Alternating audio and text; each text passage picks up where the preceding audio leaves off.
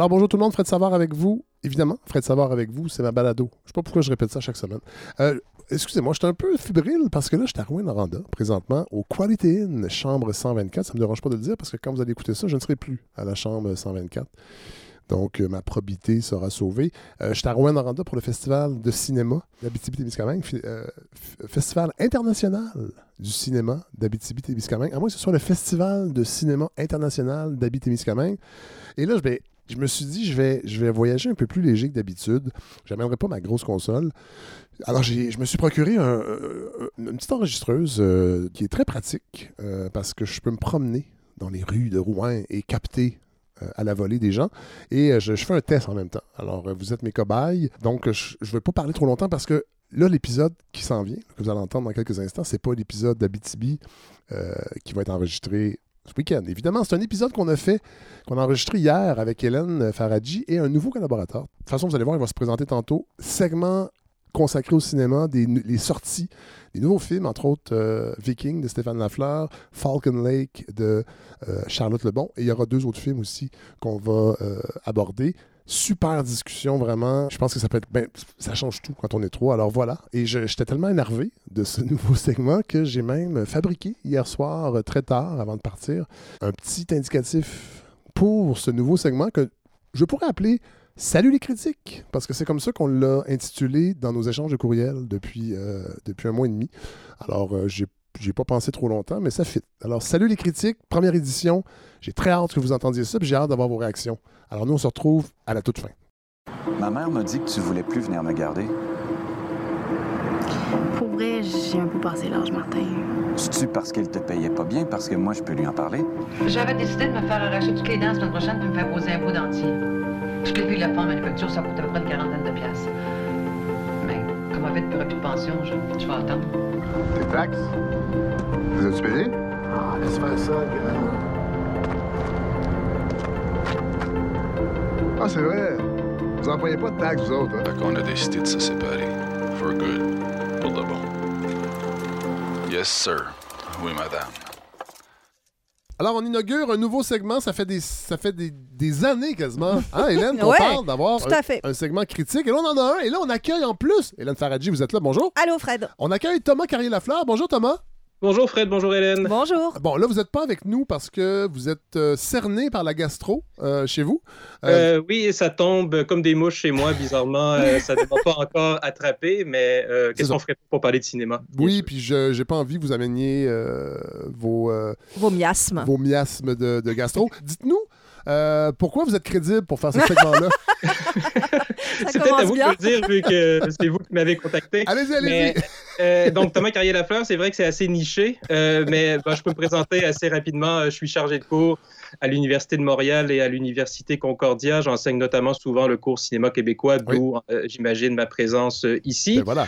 Euh, je travaille aussi, euh, je suis co-directeur d'une revue qui s'appelle Nouvelle Vue, Oui. euh, qui, est, qui est la seule revue scientifique au Québec sur le cinéma québécois. Quand on dit scientifique, ça peut sonner un peu pompeux, mais ça veut seulement dire que ça suit la logique de l'université de faire lire les textes par euh, différents auteurs.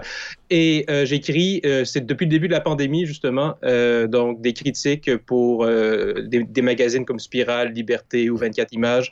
J'ai commencé ça avec la pandémie, avec la fermeture des cinémas. Je me Ben suis oui. dit, pourquoi pas essayer de, de dynamiser un peu, donc, mais modestement tout de même, euh, le cinéma au Québec. Et donc voilà, et je suis très content d'être ici. Oui, c'est ce qu'on va faire aujourd'hui euh, avec ce segment-là, parce qu'on va, et ça va être comme ça à chaque fois, euh, le segment va revenir évidemment, euh, et on va beaucoup se concentrer sur le cinéma québécois, mais Oui. pas que. Non. Et on va commencer tout de suite avec euh, un premier extrait d'un film, évidemment, euh, qui était très, très, très attendu, puis on n'avait pas le choix, je pense, euh, d'en parler.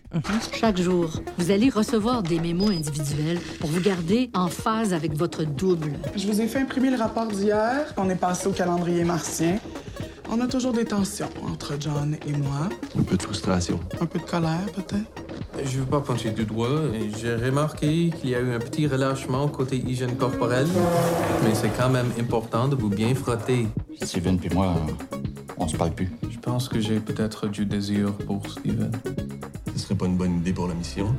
Ce qu'on est en train de faire. Alors évidemment, euh, vous avez reconnu sûrement un, euh, un extrait de la bande-annonce Viking de Stéphane Lafleur, long métrage extrêmement attendu. Mhm. Euh, c'est son Quatrième. Quatrième. Le dernier, c'était Tudor Nicole. Ouais, en, deux- en 2014. Fait que ça fait. Ouais, ben, entre-temps, il fait d'autres choses aussi, Oui, Stéphane ben, Lafleur. c'est le, le lot de beaucoup de cinéastes. Oui, hein, il fait de la musique en plus, Oui, ce qui n'est pas le lot de beaucoup de cinéastes. Non. Euh, Avec on- podcast, oui. Oui, entre autres avec podcast. Euh, on va commencer avec vous, euh, Hélène. J'imagine que. Ben, je- j'imagine non, vous l'avez vu? C'était ça un peu la commande. Je l'ai vu. Euh, Je vu. là, Première chose- étape, Oui. c'est bon, je Il y, l'ai a, vu. il y a quand même quelque chose de particulier parce que sur les médias sociaux, évidemment, ça, ça- ça a beaucoup fait jaser. On a reçu une, une- la cote 2. Oui, de Euh, Mediafilm. Bon, voilà. Et, Ben- et- et- ben, allez-y. Ouais, mais je pense que c'est un bon point de départ, ce 2 de Mediafilm, parce que bah, des deux, d'abord, Mediafilm en donne très rarement. Pour ceux qui ne savent pas, Mediafilm, c'est une agence de critique, de notation des Oui. films. Donc, avec ces notes qui vont de 1 chef-d'œuvre jusqu'à 7 minables, tous les films. En fait, 7 hot dogs. Oui, 7 hot dogs, exactement.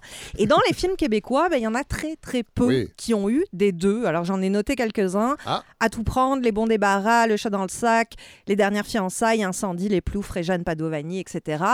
Moi, dé- déjà, j'ai un... ploufs, à l'époque, dans le télé horaire, là, avaient même pas deux, avaient quatre. Ah ben tu vois, ça a monté avec les années. Ouais, ça parce que c'est le principe de Mediafilm, c'est que au, au Ah, bout, au bout de certaines années, au bout d'un certain laps de temps, on réévalue les cotes euh, qu'on a données. Mais déjà, pour moi, il y a des problèmes là-dedans parce qu'il n'y a pas d'Anne Coulaire-Poirier, il n'y a pas de Robert Morin dans les deux. Ben non, c'est Donc, vrai ça. Qu'est-ce que ça vaut? Oui. On Je pense peut, que euh, Yes Sir Madame devrait tout à fait. Ah ben, euh, Ah oui. c'est un minimum, Ça- euh, ouais, ça oui. pourrait même facilement passer au 1, mais Oui, bon. bon. Mais bon, bref, ce 2 donné à On Viking... n'a pas de recul sur ici à la balado. Non, on l'aime d'amour, qu'est-ce que vous voulez. Euh, mais c'est ça. Pourquoi c'est important ce 2 C'est pas juste une anecdote, c'est que ça inscrit le film dans le temps. C'est une façon de dire, bah voilà un film qui va devenir un jalon du cinéma québécois. Voilà un film qui va traverser le temps. Je trouve l'enthousiasme un peu débridé Ah. du côté de Mediafilm. Oui. Euh, non pas que le film soit raté, pas du tout, Ben non. euh, vraiment pas. Non, mais il y a eu des critiques, là, 4, 4, 4 étoiles et demie, je pense, sur 5 dans le devoir. Oui, mais il faut. 7 étoiles, euh, 7 sur 10 Sept dans la presse, parce que c'est le niveau. On ne sait euh, plus ce que ça veut dire c'est exactement. l'ancien 3.5. exact. Mais c'est vrai que Stéphane Lafleur a toujours bénéficié d'une espèce de bienveillance critique. euh, Oh, ouais. Depuis les débuts de sa carrière, Ouais. hein, depuis Continental, Tudor Nicole aussi, en terrain connu. en terrain connu aussi. Euh, pourquoi? Parce que je pense qu'il a un univers très singulier, Ouais. qui lui est propre, avec de la... qui ressemble d'ailleurs à ce qu'il fait en musique, quelque chose de très doux, Ouais. de très folk, euh, Ouais. euh, de très poétique, avec une mélancolie, parle d'incommuni- incommunicabilité, un peu toujours sur la même note. La, Ouais. la solitude. La aussi. solitude, Ouais. exactement. Donc des choses qui sont pas nécessairement très fréquemment abordées par le cinéma québécois. Ouais. Il s'est créé sa propre niche. Euh, ceci dit, tous ces éloges critiques et cette bienveillance, bah, ça se traduit pas dans les salles. hein. Le- Non, le, mais ça, film, ouais, non. le film a vraiment pas très très bien marché en Ouais. salle. Niagara de Guillaume Lambert, qui est sorti Ouais. une semaine ou deux avant, a fait beaucoup mieux, Oui, alors qu'il n'a pas eu le même retentissement critique. vrai. Bon.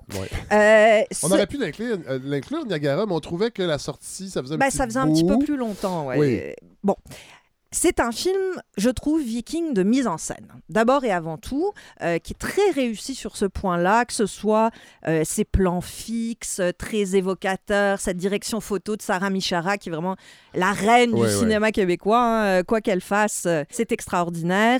L'Alberta, qui est utilisé comme paysage de western un peu lunaire. Ouais. Très, très. Hors du temps. Exactement, hors du temps, Ouais. avec à un moment donné des, des cow-boys qui débarquent dans le champ. Euh, Ça, ça a été tourné en Alberta? Ouais, ça a Ah, été tourné en Al- naïvement, je, je pensais que c'était dans, dans les bois francs, genre. non. À Black, à Black Lake ou. euh, Non, non. Non, c'était c'est la belle Alberta. Euh, donc, d'un point de vue formel, je trouve ce film très très réussi. Oui. Je pense même qu'on pourrait aller jusqu'à dire que Stéphane Lafleur, c'est notre Wes Anderson.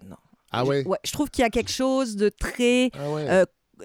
Conceptuel dans sa mise en scène, qui est toujours presque qui, fr- qui frise l'abstraction, mais Ouais. un Wes Anderson euh, version neurasthénique, quoi. Oui, version oui. droopy, version euh, voilà, version un petit peu plus tristounée, moins de couleurs Version vives, québécoise, version Ouais, ouais, québécoise, ça. exactement. Wes Anderson, un peu dépressif. Voilà, un peu dépressif. Mais encore une fois, je trouve qu'il a une façon dans sa mise en scène de magnifier le banal, le trivial, le quotidien, qui fonctionne très bien. Maintenant, une fois qu'on a dit ça, une fois qu'on a dit Stéphane, euh, Stéphane Lafleur, c'est un grand formaliste, ben, qu'est-ce qui reste? Et c'est un petit peu le souci pour moi du cinéma de Stéphane Lafleur depuis le début. Euh, oui, il y a un ton qui peut rappeler un peu charisma, Coris Maki, euh, ce, côté très pince sans rire, euh, très banalité, etc. Mais c'est souvent une question que je pose en fait quand, je fais de la critique. On voit très bien ce que le film raconte. Donc, ces astronautes québécois utilisés pour doubler des astronautes américains, mais sur Terre. Mais qu'est-ce que le film dit? Ben, C'est un petit peu plus confus, à mon sens. Euh, que, alors, ça dit, oui, que le Québec mime les États-Unis sans grands moyens. OK. Ça dit que bon, euh, on peut voir cette expérience de doublage spatial comme un reflet de ce que c'est que faire un film. hein. tout le monde Ah, joue ouais, un ouais. rôle. Le, le film dans le film. Tout, voilà, Ouais. tout le monde joue un rôle. C'est une équipe avec évidemment des tensions, avec un rêve d'au-delà, blablabla. Mais je trouve qu'on reste beaucoup dans l'anecdotique. Et c'est donc un film qui, malgré le plaisir immédiat qu'il provoque, parce que c'est drôle. Ben, en tout cas, je vais, je vais entendre Thomas avant, mais ouais, allez, continue. C'est drôle, c'est bien fichu, c'est euh, singulier d'un point de vue univers, mais qu'est-ce qu'il en reste? Ouais. C'est un- J'ai envie de dire aussi, aussi vite vu, aussi vite oublié. Ah Et ça, ça m'embête un peu. Thomas Carrier-Lafleur? Oui, je suis assez d'accord avec Hélène, sauf que ma position est, est à l'inverse, c'est-à-dire je trouve que toutes ces observations sont justes, mais j'aurais tendance à porter un jugement différent. Mais avant, juste un petit recul sur Mediafilm, c'est-à-dire la cote de un chef-d'œuvre, euh, ça prend, je crois, c'est quoi, 15 ans ou 20 ans avant qu'un Mhm. film puisse ob- obtenir Ah ouais. cette cote-là. Oh, ouais. Donc, d'emblée, c'est finalement la cote la plus haute que le film pouvait Avoir, recevoir. ouais. Donc, Mhm. euh, Il je n'est pas, il est pas exclu qu'il puisse avoir un jour Ben, la, cote 1. Ce serait assez surprenant. Ouais. Je- dans des films québécois qui ont la cote 1, je crois que pour la suite du monde, et euh, il ne doit pas en avoir Il y énormément a les ordres, mon oncle Antoine est pour la suite du monde. Bon, ben quand même. Donc, euh, C'est ça, c'est les classiques. Donc, je pense pas qu'on est de ce, Non. de ce niveau-là.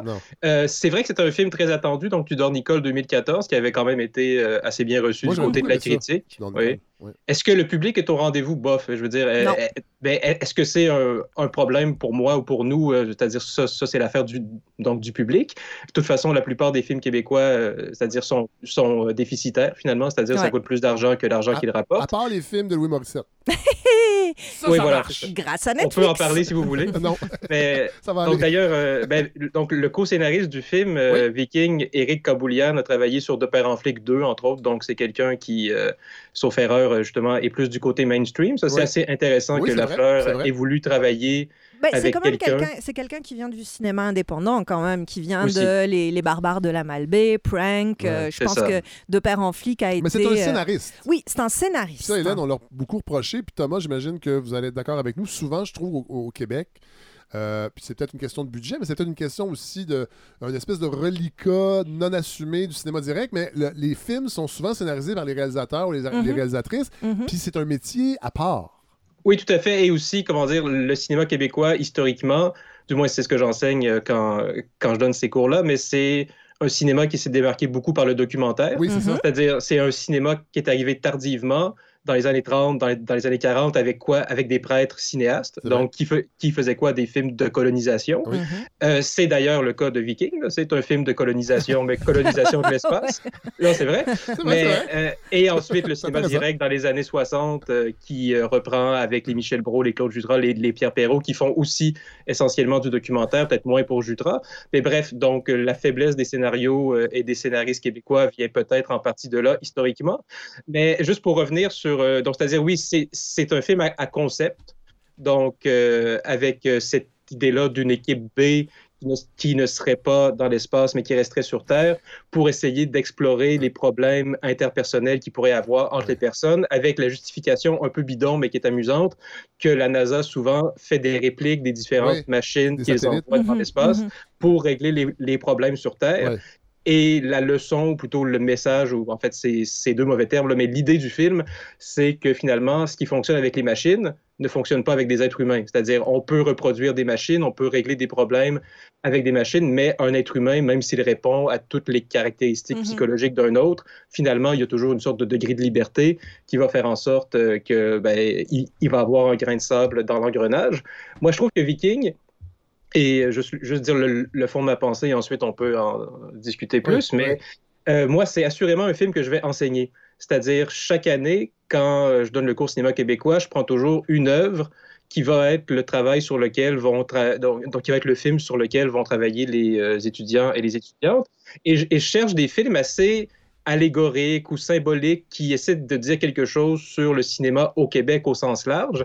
Et Viking on est absolument là-dedans. Je pense que c'est un film qui est comme vous l'avez- comme vous l'avez dit une sorte de métafilm un film réflexif qui parle du cinéma de la place de la culture au Québec sur le continent nord-américain. Et pour moi, c'est une sorte de décodeur sur ce qui est la force et le problème du cinéma québécois, à savoir que c'est finalement toujours les mêmes histoires, toujours cette espèce de manque d'aventure qui frappe euh, les films québécois, ce désir d'aller ailleurs, mais de pas vraiment être capable de le faire. Je pense qu'on peut même dire Et- un manque d'ambition aussi. Est-ce que c'est un manque d'ambition? Ben- C'est-à-dire, euh, on fait un peu avec ce qu'on a aussi, euh, d'une là, certaine manière? mais Viking est un bon exemple parce Oui, que c'est ça. ça se veut un film de science-fiction avec pas de budget. Avec pas de budget, Ça, il faut quand même l'accepter comme Oui, spectateur. oui, oui, absolument. Mais ce qui continue à manquer de ce film-là, au-delà de ses qualités euh, éducatives, on va dire, pour, euh, pour souligner ce que dit euh, Thomas, c'est pour moi ce manque de point de vue global, c'est-à-dire de, de fil rouge, de au-delà de la succession, pas succession, mais de l'enchaînement de scénettes Ouais. qui sont bien faites, qui sont drôles, qui sont agréables, qui sont réflexives. Mais le film laisse quoi? C'est un peu ça qui m'embête avec Viking, c'est-à-dire ce sentiment de voir un film, oui, bien fait, Ouais. mais qui ne s'inscrit pas dans le temps, qui ne s'inscrit pas dans une durée ou en tout cas dans une perspective plus large que celle d'un visionnement euh, qu'on voit puis qu'on oublie. Thomas? C'est une bonne question. Euh, c'est Stéphane Lafleur qui parlait de son film en disant que c'est un peu le 2001 des pauvres. C'est-à-dire, c'est parce que évidemment, il y a. euh, et, même j'ai. Ben oui. Ben, c'est plus que des clins d'œil. Je pense que j'ai même été surpris d'entendre Stéphane Lafleur dire que 2001, c'est peut-être son film préféré parce que pour le coup, c'est pas e- exactement à, à- à Kubrick qu'on pense quand on réfléchit à, Non. à Continental ou à Tudor Nicole. Par contre, est-ce que c'est le premier film qui vient singer ou mimer 2001? Ben, absolument pas. là, Non. je veux dire. Donc 2001 est une référence euh, culturelle mondiale. Euh, par contre, cette idée-là de, de, de- parce que dont je parlais tout à l'heure des films de colonisation, c'est-à-dire le cinéma québécois qui est né par le documentaire avec des films sur la colonisation de la Gaspésie ou de la BTB, La ensuite BTB, dans oui. les premiers films les, de films de, les films de l'abbé Prou. Ben Mm. voilà, c'est ça, donc Mhm, Maurice mhm. Pro. Oui. Et un des films de fiction les plus importants du Québec dans les années 50, c'est le film Les Brûlés de Bernard Develin, avec Mhm. euh, Félix Leclerc qui joue euh, là-dedans. Et c'est un film de fiction qui reprend l'idée de la colonisation de, donc, du nord du Québec. Donc, Ouais. c'est donc tout à coup, on fait le film de fiction qui est le pendant des films documentaires. Et il y a plusieurs répliques qui sont mentionnées dans, donc, dans Viking avec l'espèce de chef de la NASA qui fait le speech au début du film Ouais. Mhm. pour euh, l'équipe B pour dire comment donc le- donc l'humanité se construit avec des gens braves comme vous. On prend cette scène-là, il y a une scène identique dans Les Brûlés, mais c'est pour les colons qui vont faire de la terre et, Ah et qui ouais. vont défricher. Euh, donc il y a quand même un, un intertexte qui est sûrement pas voulu. Je pense, je pense pas que Stéphane Lafleur regarde Les Brûlés à tous les Probablement soirs. pas. On sait jamais, mais Cela dit, le film est encore disponible sur le site de l'ONF. C'est ça. les Oui, brûlés, oui, Oui, les pas brûlés, Viking, oui. Oui, Oui, non, non, mais mais ça- c'est pas loufoque. Non, a non, pas du tout. faire un petit clin d'œil, je sais pas. là. Non, mais je pense que c'est quelqu'un qui connaît très bien son cinéma Oui. et le cinéma en général. Mais c'est drôle, moi, le film auquel je pensais en voyant Viking, c'est-à-dire avec cette idée de science-fiction sans moyens, de réflexion sur la solitude, de à quel point le contact avec l'espace, l'espace pardon, finit par rendre fou, Ouais. finit par faire dérailler la- la- la- la- le peu d'humanité qui nous reste.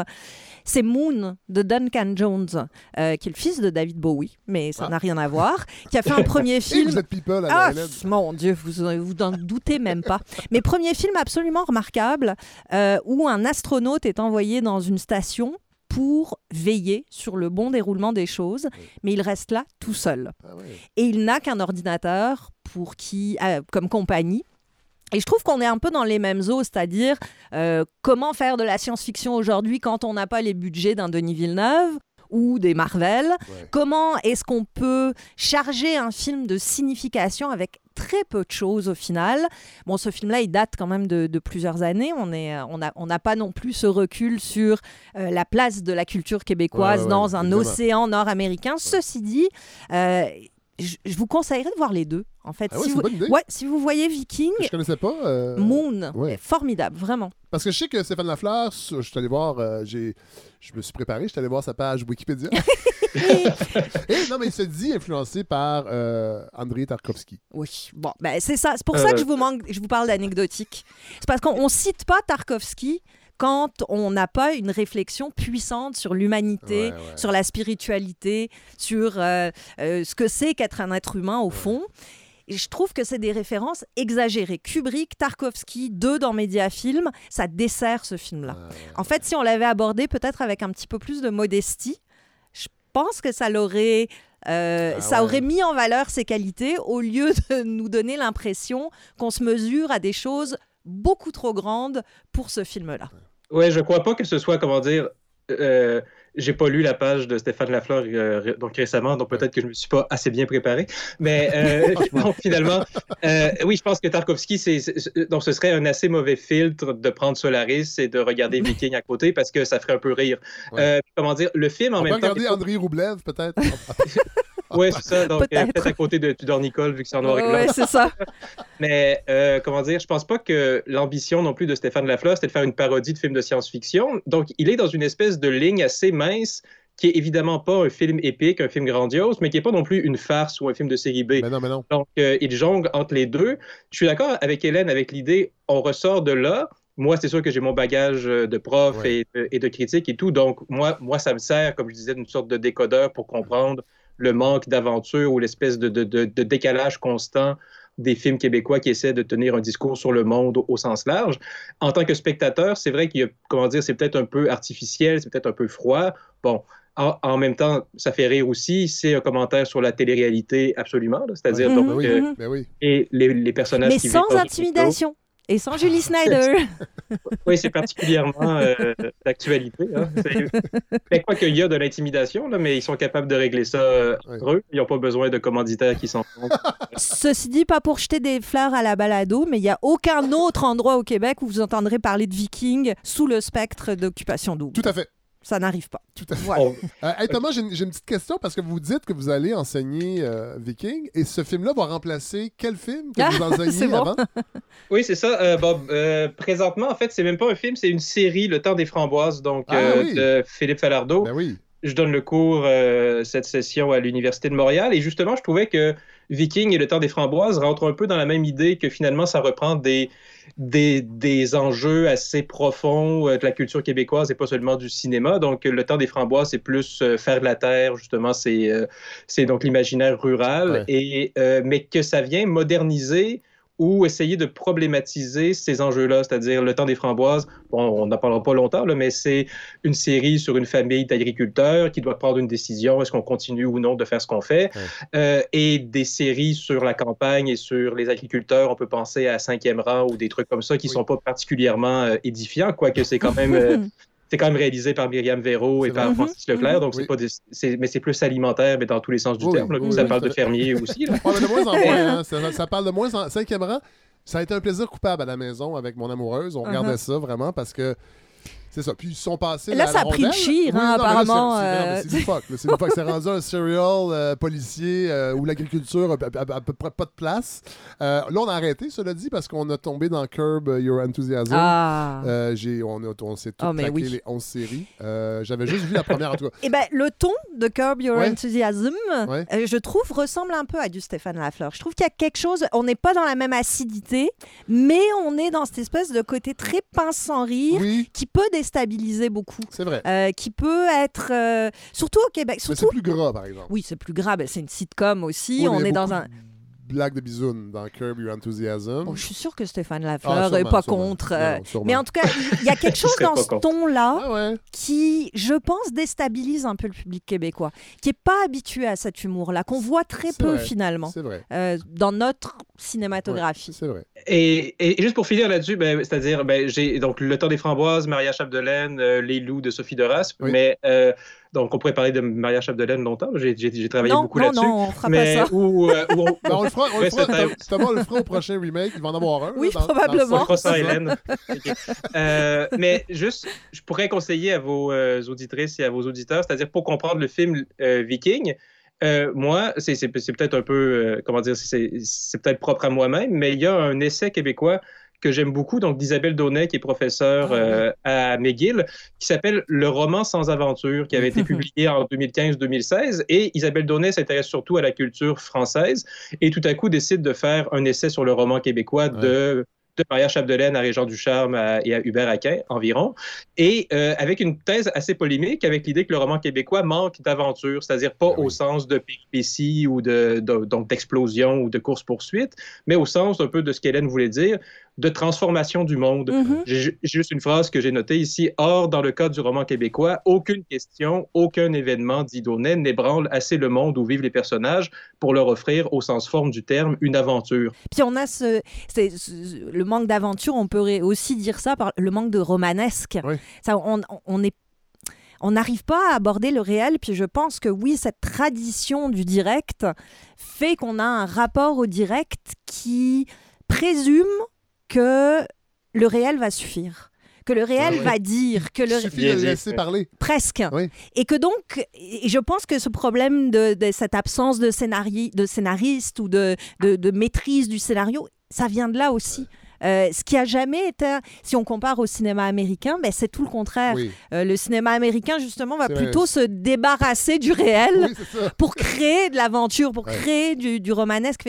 Je ne sais pas s'il y a une voie médiane qui serait extraordinaire entre les deux, mais effectivement, je crois que c'est un des, des gros euh, enjeux de notre cinéma. Euh, oui, Thomas, vous avez quelque chose à rajouter? Sinon, on va passer au prochain film.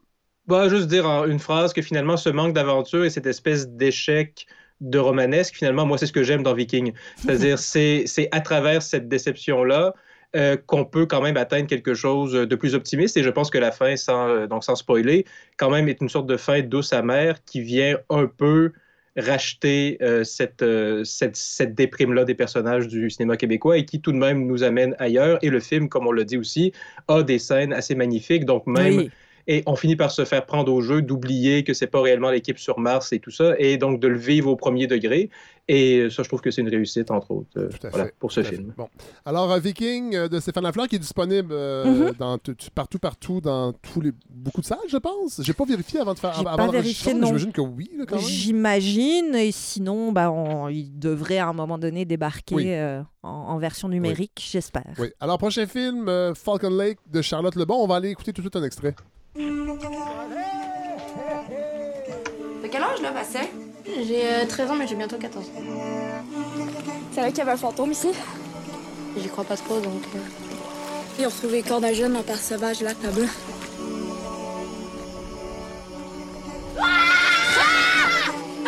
Tu m'as suivi ou quoi? Peut-être. Tu viens?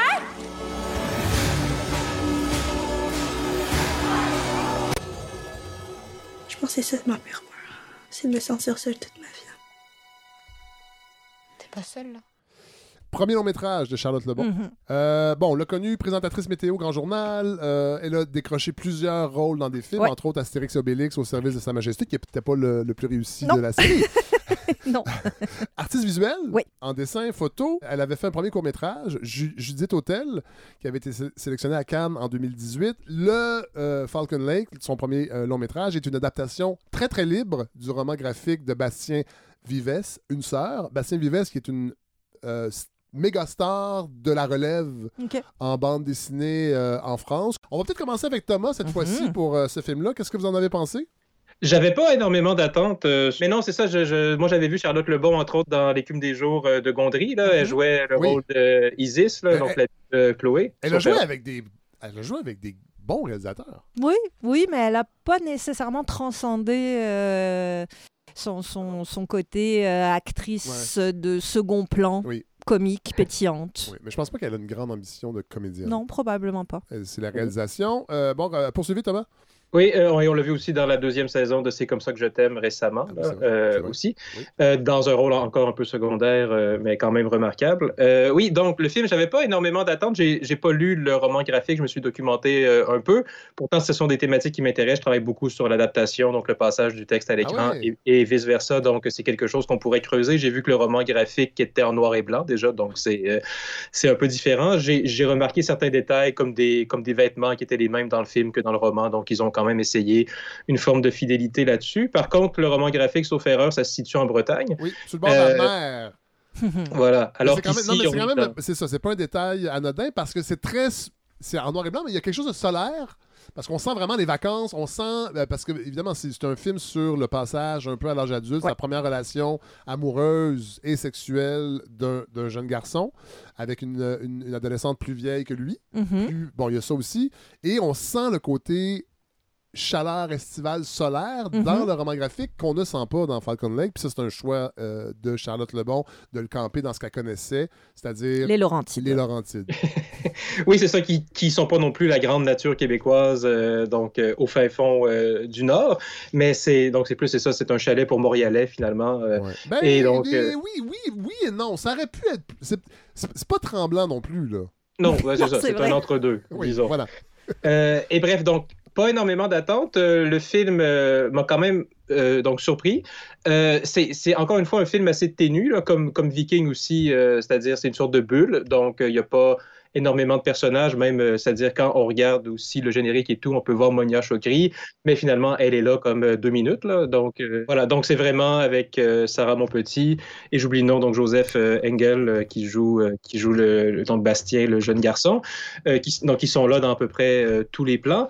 Le film est intéressant du côté formel. Je pense que c'est en fait surtout un exercice formel, ce film. Donc, l'histoire, au final, est assez mince. là. C'est un récit initiatique, découverte de la sexualité, euh, avec une trame d'horreur, une sorte de filtre qui est appliqué comme ça euh, au film. D'emblée aussi, on voit des posters de c'est quoi, il y a Psycho. et il y a- Psycho, ouais. et, et- et encore une fois, ce serait pas euh, au même titre que 2001 n'est sans doute pas donc euh, la bonne façon de regarder Viking. Psy- Donc Psycho est sans doute pas la bonne façon de Non, regarder non. Falcon Lake non plus. Non. Euh, ce serait un peu dommage pour Falcon Lake. Mais euh, donc un film ténu avec un récit assez mince, euh, une forme de mystère qui se développe avec un jeu temporel aussi qu'on va pas spoiler. Mais euh, côté mise en scène, euh, je pense qu'il y a plusieurs éléments intéressants sur l'apparition des corps dans l'écran, le jeu avec le hors-champ aussi. Euh, on, on remarque souvent donc le motif des plans vides, euh, donc de forêt et tout, avec un chemin et finalement quelque chose émerge, un personnage euh, va finir par sortir du plan. Donc je pense que c'est bien maîtrisé, ce qui est déjà intéressant pour un premier film de quelqu'un qui avait une autre carrière. Avant. Euh, c'est pas le premier film typique non plus. Parfois, des, des cinéastes veulent tout mettre dans un premier Mhm. film, comme, comme si c'était le dernier. Euh, Non, elle, je pense que ça va. Elle en aura d'autres. Non, c'est ça. Et, mais, mais ici, justement, c'est un bon choix de faire un film presque en mode mineur, avec euh, donc très peu de personnages, une, une- une petite histoire. Est-ce est-ce que c'est transcendant? C'est-à-dire, est-ce que est-ce que c'est un film qui est, unique à la fois dans le côté euh, fantastique, à la fois dans le côté initiation? Euh, la réponse est non, je pense, dans les deux cas. Euh, c'est quand même des récits qu'on voit assez souvent. Ce qui ne veut pas dire que le film est, sans intérêt, c'est-à-dire c'est pas tous les films qui sont uniques et, pourquoi pas. Euh, moi, j'ai beaucoup aimé euh, Sarah Monpetit, qui, qui- ben, que j'avais vu dans Maria Chapdelaine, dont il faut pas parler, donc ça a l'air. Donc, euh, Non, on n'en parle pas.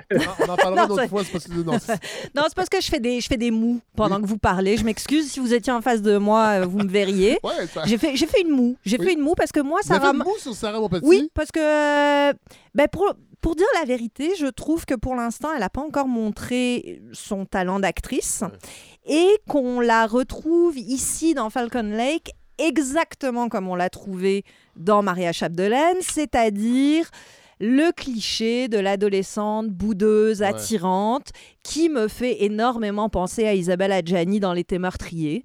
Hein, ça- Ah. Ce côté très euh, fantasme qu'on projette Ouais. sur l'adolescente secrète, euh, boudeuse, un peu gironde, euh, qui dans le fond va déclencher des passions alors qu'elle fait pas grand-chose. Euh, là, je sais qu'elle s'apprête à interpréter une vampire. J'ai hâte de voir ce que ça va donner. J'ai hâte qu'on arrête de la cantonner dans ce regard très fantasmatique Ouais. qu'on peut avoir sur les jeunes femmes au cinéma. C'est un problème depuis toujours. Clairement, il n'est pas réglé. Et l'irruption de Sarah Monpetit dans notre cinéma au cours des dernières années vient confirmer un peu ce qui, moi, m'embête. C'est-à-dire Ça joue qu'on... une vampire, ça va pas régler le problème du fantomatique. Non, c'est ça. Non, fantasmatique. Ah, fantasmatique. Fantasmatique, Oui. Ben, pardon. euh, oui. Les deux. Faut Oui, voir. faut, euh, euh, non, mais on verra. Mais Oui. je trouve qu'il y a quelque chose dans l'utilisation de Sarah Monpetit qui, pour l'instant, est extrêmement limité et reconduit. Je veux pas dire sexiste parce que ce serait gros, Oui. hein, mais une tendance à voir les personnages de jeunes femmes comme des déversoirs à fantasmes. Et ça m'emmerde. Et pourtant, c'est quand même Voilà. une femme qui a fait Falcon Lake. Oui, mais Mais ça n'empêche pas. C'est qu'on a internalisé. Oui, mais on est aussi bête que les hommes, hein, euh, Fred. Oui. On a internalisé toutes ces bêtises-là euh, de façon très. Ah non, mais tout à fait ouverte. C'est pas parce qu'une femme regarde que forcément le, le regard va être dénué de sexisme. Attendez, moi j'ai, moi, j'ai fait Bon. une erreur euh, quand j'ai vu Falcon Lake. Je l'ai vu parce que j'avais un lien, je l'ai pas vu au cinéma. J'avais, j'avais un lien euh, sur mon ordi et je lisais une sœur en même temps Mhm. pour comparer. Je sais qu'il faut faire ça là, parce que Charlotte Lebon le dit. Un, Bastien Vives, quand, quand il y a eu la demande de faire l'adaptation, a dit euh, je vous la donne parce que je sais que vous serez pas capable. Il- C'est pas adaptable. Et effectivement, puis elle, s'est dit, je m'en fous euh, du scénario, je l'ai pas suivi. Ça, ça m'étonne un peu parce que tant qu'à ça, pourquoi Autant pas le faire, une autre, ouais, c'est une- ça. une- une autre, une autre histoire. Mais dans, dans, dans Une sœur, Mhm. euh, premièrement, la, la- la fille, les deux personnages sont un peu plus vieux. Le garçon, je pense, a 14 ans ou 15, Ok. et la fille en a 17. Ok. Euh, il y a plus de sexualité, mais en même temps, pas tant que ça, mais Mhm. c'est plus sexuel. Parce qu'on sent vraiment, c'est un, c'est- Bastien Vivet, c'est un homme euh, qui écrit vraiment comme il se sentait petit C'est garçon. ça, probablement, Quand on va avoir sa première relation, Mhm. avec, euh, sa relation sexuelle avec une fille qui est plus délurée, moins mystérieuse dans, dans- dans le roman graphique. OK. Et On, on joue pas la carte du mystère. De... Ben, c'est vraiment une fille qui est bien dans sa peau. Voilà, encore, et voilà, c'est Sarah Monpetit. C'est Ouais. comme ça qu'on l'utilise. Je, s- en- je trouve qu'on a un petit manque d'imagination autour de cette fille-là. Je Ouais, doute ouais. pas de ses qualités ouais, d'actrice, mais pour l'instant, elle est cantonnée à cette image très rigide. Euh, de ce qu'est une jeune adolescente qui suscite le désir. Bon, ceci dit, euh, elle ne fait C'est quand même le propos du roman graphique, cela dit. c'est ça. Puis elle, cette elle, elle n'est pas non plus le, le cœur du film tant que ça. C'est-à-dire qu'elle suscite des émotions Oui, oui, chez ce jeune garçon, Oui. mais elle n'est pas, c'est pas le personnage euh, central, pivot. Moi, j'ai C'est quand la forêt, c'est la nature. C'est la nature, Fred. Cette Mais nature qui nous chose dit tant. dans, euh, Non, mais je trouve que c'est un film. Attends, attends, Thomas, qu'est-ce que vous dites? C'est la même Ah, chose? mais j'allais juste dire, c'est un peu la même chose dans Maria Chapdelaine. Finalement, c'est même pas un film sur ce personnage-là, c'est-à-dire tous les autres personnages autour euh, sont, sont plus présents et ont plus de répliques qu'elle. Juste une micro-parenthèse peut-être, mais c'est-à-dire, oui, euh, les deux rôles peuvent se ressembler, mais en même temps, dans le jeu physique, c'est-à-dire, elle est plus agitée dans Falcon Lake, euh, Mhm. donc Sarah Oh, Monpetit, oui. dans Ouais. Maria Chapdelaine, où c'est plus un côté. Donc, euh, un côté John Ford, c'est-à-dire c'est un peu le, Ouais, le- le- le côté western avec le personnage au, au centre de l'écran, et il y a une sorte de force d'attraction euh, autour d'elle, alors que là, elle est beaucoup plus élusive, elle, elle disparaît du cadre et elle revient. Euh, Mais on, reste, pas- on reste quand même dans un personnage très passif et ça m'ennuie un Ouais, peu. ouais. hein. les, les personnages de femmes qui ne, sus- qui ne font que susciter et qui ne sont pas actives, ça a tendance Ouais, ouais. à m'agacer un Ouais. peu. Mais ceci dit, Falcon Lake reste un film qui, moi, m'a beaucoup surprise. Euh, D'abord parce que c'est le film d'une actrice, un premier film d'actrice. Ça, euh, ça, Non, mais ça peut être un piège. ça peut être un piège. Et là, ce n'est pas un film d'actrice. Vous l'avez dit tout à l'heure, euh, Monia Chokri, Karine Gontier-Heinemann, elles sont là 45 secondes. On n'est pas là pour faire des performances. Non. On n'est pas là pour mettre en valeur les copines. Euh, c'est un film d'atmosphère, d'abord et avant tout. Ce qui probablement lui vient de ce, de ce background d'artiste visuel qu'elle a. Donc, utiliser les images pour créer une sensation, créer une atmosphère. Et ce que j'aime aussi, on s'en moquait un peu au début, mais je trouve que c'est pas un film carte postale non plus. C'est-à-dire que non, les, vrai. les Parce le- que ça sentait au début, là, tu sais, quand tu lis sur papier, qu'est-ce que ça va être? Ouais, tu- dis, OK, une coproduction pour plaire aux Français. Tu dis, oh vont- mon Dieu, ça va être les belles feuilles rouges et euh, les- le reflet Ouais, ouais. euh, du soleil couchant sur le lac. Non, ici, les Laurentides, c'est un lieu d'épouvante. Oui. D'épouvante sans effet. Et c'est pour ça que j'aime le film. Qu'est-ce que vous voulez dire, euh, d'épouvante sans effet? Ben, C'est-à-dire qu'on ne cherche pas à faire peur, on ne cherche pas vrai. les effets d'épouvante, mais le climat dans ce film en est un de peur. Et j'aime beaucoup cette idée de relier la sexualité, les débuts de la sexualité à quelque chose d'effrayant. Mais voilà, c'est là qu'on voit la différence avec le roman graphique et le regard masculin. peut-être. Féminin, parce que je pense que pour les garçons, Mhm. la- l'éveil de la sexualité, c'est beaucoup une, une curiosité. Euh, on en, il n'y a pas beaucoup de peur. Alors que pour une jeune fille, Il y en a. il y en a beaucoup plus. Voilà. Et Parce je que trouve dans que le roman graphique, il y a, il y a tout l'aspect fantôme, parce que Mhm. dans Falcon le film, l'exploite beaucoup il y a quand des même. fantômes qui apparaissent, Ouais. et c'est- je trouve que c'est les plus beaux moments, en tout cas sur le C'est plan... ça, et euh, c'est aussi une tradition orale qui est très québécoise, voilà. qui, qui- parce qu'on se raconte des histoires de fantômes. Alors que dans le roman graphique, il n'y a pas ça C'est évacué. Ben, ouais. Ça, il y a peut-être quelque chose Ouais. d'intéressant là-dedans. Euh, ce que j'aime beaucoup aussi, c'est le fait que le- le- la représentation de la sexualité naissante Oui. des adolescents a été rarement représentée par le cinéma. Euh, pas seulement québécois, euh, largement. On l'a représentée de façon grossière dans des Trash. films comme American Pie. Oui, oui. hein, Ah des, oui, cochonneries. Euh. Oh, ah, ah, c'est drôle. Ouais, euh, je, bande, je bande pour la première fois. Ha, ha, ha. Bon, ça avait un intérêt limité. mais j'ai pensé, alors on n'est pas du tout dans les mêmes, euh, dans la- de- le, la- le même intérêt de cinéma. Ceci dit, il y a un film qui réussissait ça, c'est-à-dire montrer ce désir naissant comme quelque chose de relié au danger, à la peur, à la mort, au sang. C'est Let the Right One In, film de vampire suédois. Ah oui. Encore Avec- des vampires, vous en parlez souvent des vampires. Mais j'aime bien euh, les vampires, ouais. c'est une, c'est une bonne euh, Ben oui. façon de comprendre le monde. Euh, et ce film-là est formidable parce que justement, ce sont deux très jeunes gens. Oui. Un jeune garçon euh, qui doit avoir 14-15 ans, qui rencontre une jeune fille du même âge, sauf que la jeune fille est une vampire. Ah. Et plus leur relation va euh, se développer, ben, plus il va se rendre compte que l'attirance qu'il a pour elle, elle est aussi reliée à une attirance pour un monde plus secret, plus noir, plus dangereux. Alors, on n'est pas du tout dans les mêmes effets, mais j'aime que Charlotte Lebon soit allée jouer dans ces terres-là parce que notre territoire, quand il est filmé, il est rarement sous cet angle-là, c'est-à-dire comme le, terroir du danger. de la peur. Ce qu'on exploite très peu finalement, alors que on est tous allés dans des chalets. On a tous eu la trouille à un moment Oui, donné quand il se met à faire noir, à puis à se dire mon Dieu, qu'est-ce qui pourrait surgir de ces bois Et on- je ne comprends pas pourquoi notre cinéma l'exploite pas plus.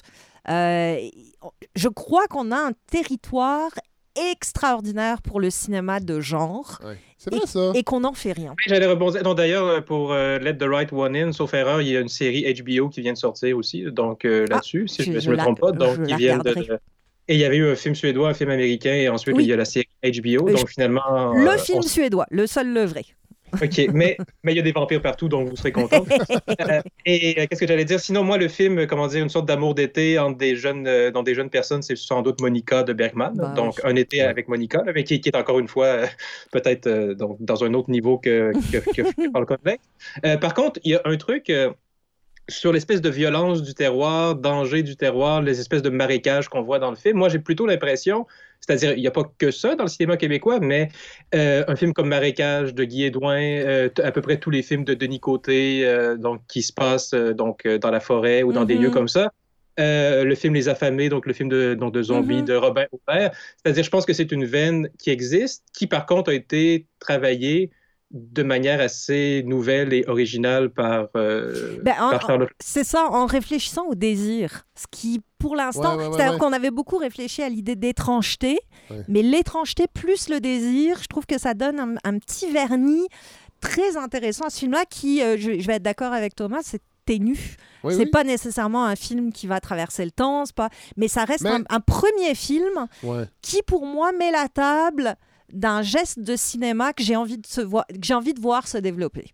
Ben, c'est intéressant parce que j'ai l'impression souvent, puis Hélène, on en parle des fois sans tout enregistrer, évidemment, quand on parle du cinéma et de la télé Mhm. au Québec.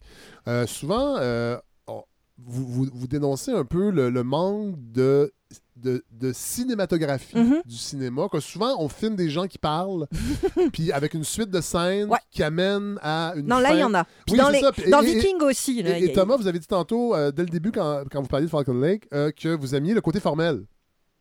Peut-être de développer aussi. Qu'est-ce que, qu'est-ce que vous avez aimé dans sur, la, la- sur la forme du film? Oui, ben déjà, donc, euh, le choix de tourner dans un format plein écran comme ça, donc, et non pas en cinémascope, c'est, c'est- c'est- c'est un choix qui est, qui est un peu surprenant, considérant Ah, qu'il wow, y wow. avait... Euh. C'est un format carré, en fait. euh, un, un Parce petit que peu, normalement, un petit peu restreint. les hein. films sont au, au Québec, mais j'imagine c'est ailleurs aussi, c'est en, en cinémascope, ça veut dire quoi?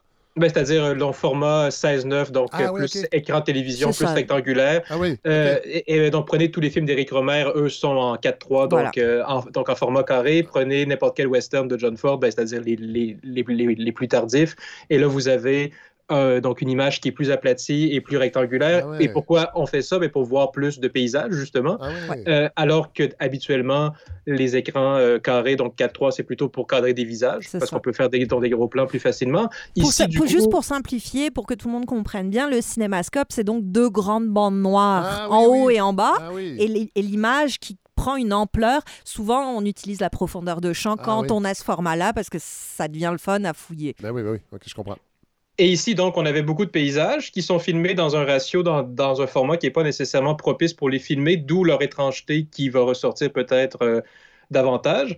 Euh, ce que j'avais aimé côté formel, je pense que je l'avais mentionné rapidement, mais c'est aussi beaucoup de plans vides et plus le film euh, donc évolue, plus on, on se transporte même vers des natures mortes, c'est-à-dire on Ouais. voit des plans donc du chalet avec personne dedans, des plans de donc d'assiettes de nourriture qui sont euh, donc qui ont passé la nuit dehors et ce qui cadre bien avec le propos du film, c'est-à-dire c'est pas de la forme pour le plaisir Non. de faire de la forme, mais c'est c'est- donc ça vient dire quelque chose sur l'évolution du, du récit, donc on, donc on peut pas dévoiler euh, entièrement. Et, et pour revenir aussi sur ce qu'Hélène a dit, c'est-à-dire moi, donc par rapport à la mise en scène de, de- de- du personnage de, de- de- de Chloé, c'est ça qu'elle s'appelle, Mhm. donc le personnage de Sarah Monpetit, euh, j'ai j'ai presque ressenti un, donc un malaise aussi par rapport à, à, à la monstration constante, ou pour le dire simplement, donc pour le male gaze qui est porté sur ce personnage-là, avec l'idée que, en effet, même si c'est une femme qui réalise, euh, on peut quand même avoir un, donc un regard masculin. Ben, en oui, bah, c'est une femme un- qui a évolué en France. Oui, c'est ça. c'est ça que non, mais il faut le dire, euh, à un moment donné, on n'a pas le même euh, gaze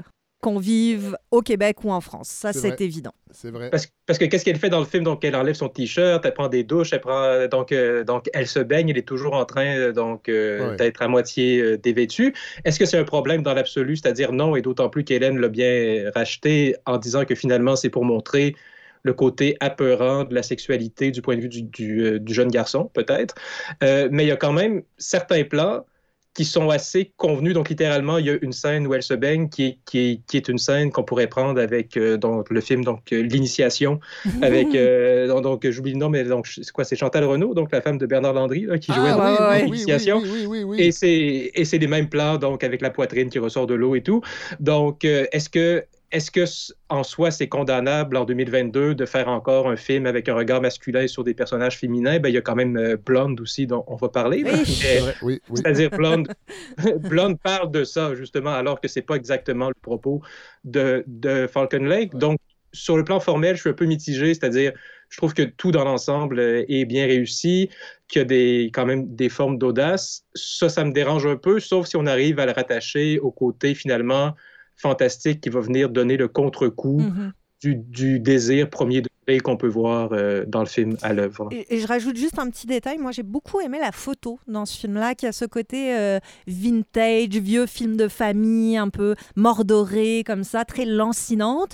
Puis je me demandais qui l'avait faite, parce qu'on a quand même des très bons directeurs photos euh, au Québec. Ben, finalement, c'est pas un Québécois. Il s'appelle Christophe Brendel. Et c'est son premier long, mais Ah ouais. il a fait la photo de tous les clips de Charlotte Cardin. Et Ah. en lisant ça, j'ai fait Ah oui, voilà. Il y a quelque chose là-dedans. Euh, Il y, a- il y a une esthétique un peu à la mode euh, qui, qui correspond à une façon de représenter l'univers des jeunes femmes modernes, Ah on va dire, que Oui. Oui. et Charlotte Cardin et euh, Charlotte Lebon. Oui. Mais pas Sarah Monpetit, on l'a compris. mais non, mais il y a quelque chose dans, dans, dans cette direction photo C'est drôle parce qui... que euh, des trois, c'est Sarah la plus jeune. Ouais, Qui finalement. devrait être ben, peut-être pas la plus moderne, mais. euh, Oui, mais je pense qu'elle est regardée, elle n'est pas oui, encore regardante. non, ouais, et il serait temps. Oui, voilà, effectivement. Euh, c'est bien dit. Euh, dernier mot peut-être sur ce film, Thomas? Euh, le côté temporel dont on peut moins euh, parler sans trop divulgacher le truc, Oui. mais c'est-à-dire c'est un film d'atmosphère, c'est un film de paysage, c'est un film euh, assez corporel aussi avec les personnages, mais c'est également un film sur le temps qui se, qui se déploie euh, tranquillement. Est-ce que c'est parfaitement rendu, cette espèce de, de, de, donc de punch à, à la fin qui joue avec, euh, entre guillemets, les temporalités? Mhm. C'est peut-être un peu peut-être un peu mince là aussi. Je pense que et j'avais en- en- entendu, c'était peut-être Bruno Dequin de 24 images ou je sais plus qui, qui avait dit par rapport à, à Falcon Lake, ce serait une très bonne idée de court ou de moyen métrage. Euh, et Ah ouais. j'étais pas nécessairement Non, en moi non plus. désaccord. je- moi, je suis pas d'accord avec ça. Je trouve que ça marcherait pas mieux en court métrage. Le, le- le récit reste ténu. Hein? Oui, ce mais qui... peut-être qu'il a- il y a l'air moins ténu en 16 minutes euh, une heure. une Non, parce que ici, le, le point de vue, euh, l'utilisation du territoire, la mise en demie. Ouais, ça scène prend du temps, ça. permet. et C'est ça, ça a, ça a besoin d'une certaine ampleur aussi. Je pense que dans un court métrage, bah, ça aurait dilué tout ça. Donc, je suis pas certaine que ce soit. Il y aurait le- moins le sentiment d'entropie, de monde qui est en train de se faire. Ouais. Mais par contre, au, au moins le film n'est pas si long. C'est quoi? C'est Non, 80 non. minutes? Ou, Ouais, c'est euh, mais il y a quand même c'est ça, cette espèce de twist à la fin. Euh, moi, m'a intéressé. Ça permet de, re- de revoir le film aussi avec certains détails euh, Mhm. sur lesquels on porterait plus attention, mais ça m'a pas convaincu non plus euh, à 100%. Mais bon, donc ça, c'est seulement mon opinion. Oui, puis c'est un premier film quand même. Bah oui, c'est ça. faut quand même le dire. Euh, donc, euh, Falcon Lake qui est aussi euh, sur beaucoup de salles présentement au Québec. Euh, et je vous invite à découvrir Bastien Vives, mais peut-être voir le film en premier. Ouais. Faites pas comme moi. Euh, Les deux en même temps. Ouais, non, ça, c'est la pire affaire. Mais tu sais, souvent, on va voir lire le livre en premier. Ouais. Pour, bon, fait- allez, voir le film. Et, Et après- après, allez lire. euh, puis vous pourrez faire les, jeux de comparaison parce que la fin est pas du tout la même non plus dans le roman Hmm. graphique que dans le film. Bon, on l'a euh, abordé très, très, très succinctement. euh, ce, ce film euh, de Mel Gaze, euh, visiblement. Moi, je l'ai pas vu, mais euh, Blonde, on va aller tout de suite écouter un extrait, puis après ça, on va en parler. On the hand, How'd you get your start? maybe What start? In movies. quite continental. But diamonds are a girl's best friend. I guess I was discovered.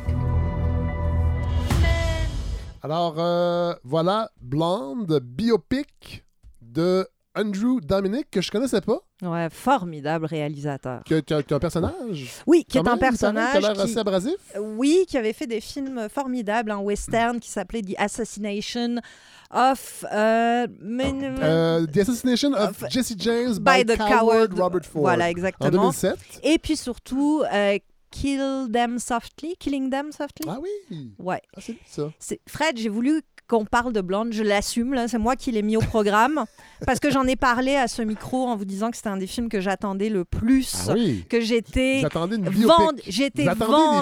Ah, j'étais vendue d'avance, j'ai une fascination pour Marilyn. Ah Andrew oui. Dominic, je trouve, c'est un, un des réalisateurs les plus sous-estimés qui soit.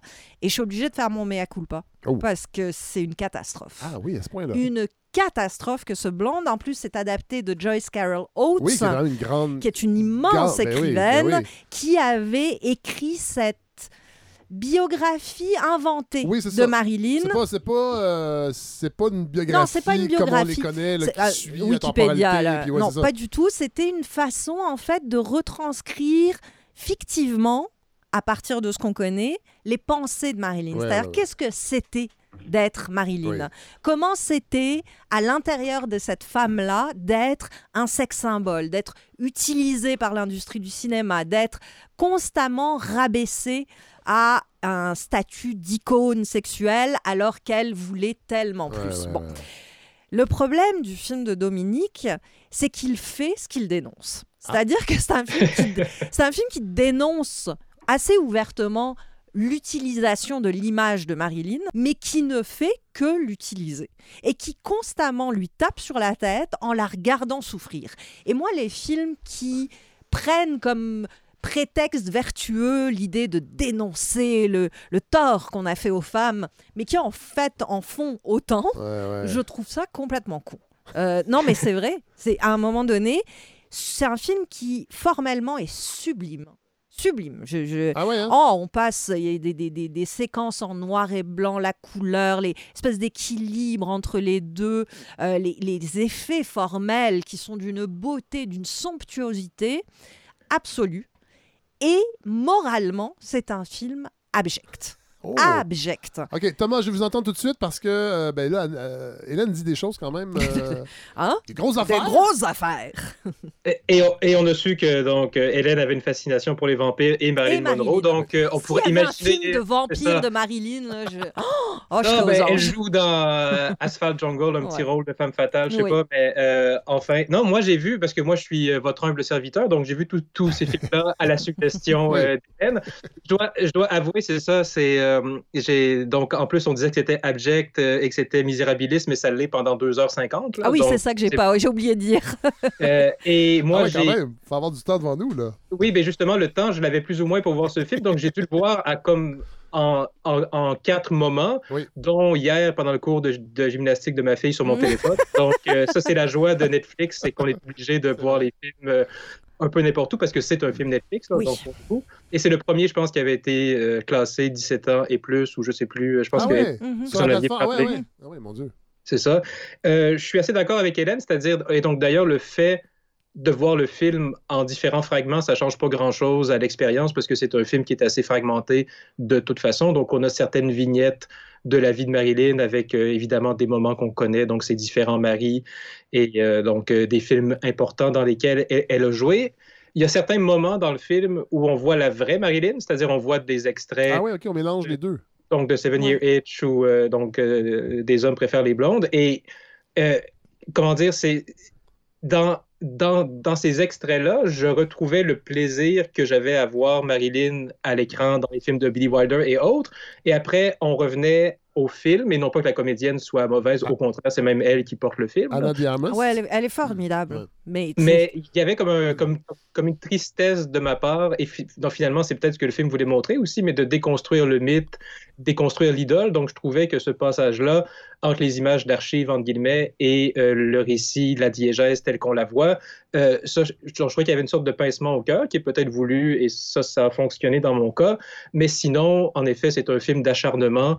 On tape sur le même clou de la première à la dernière scène. Mhm.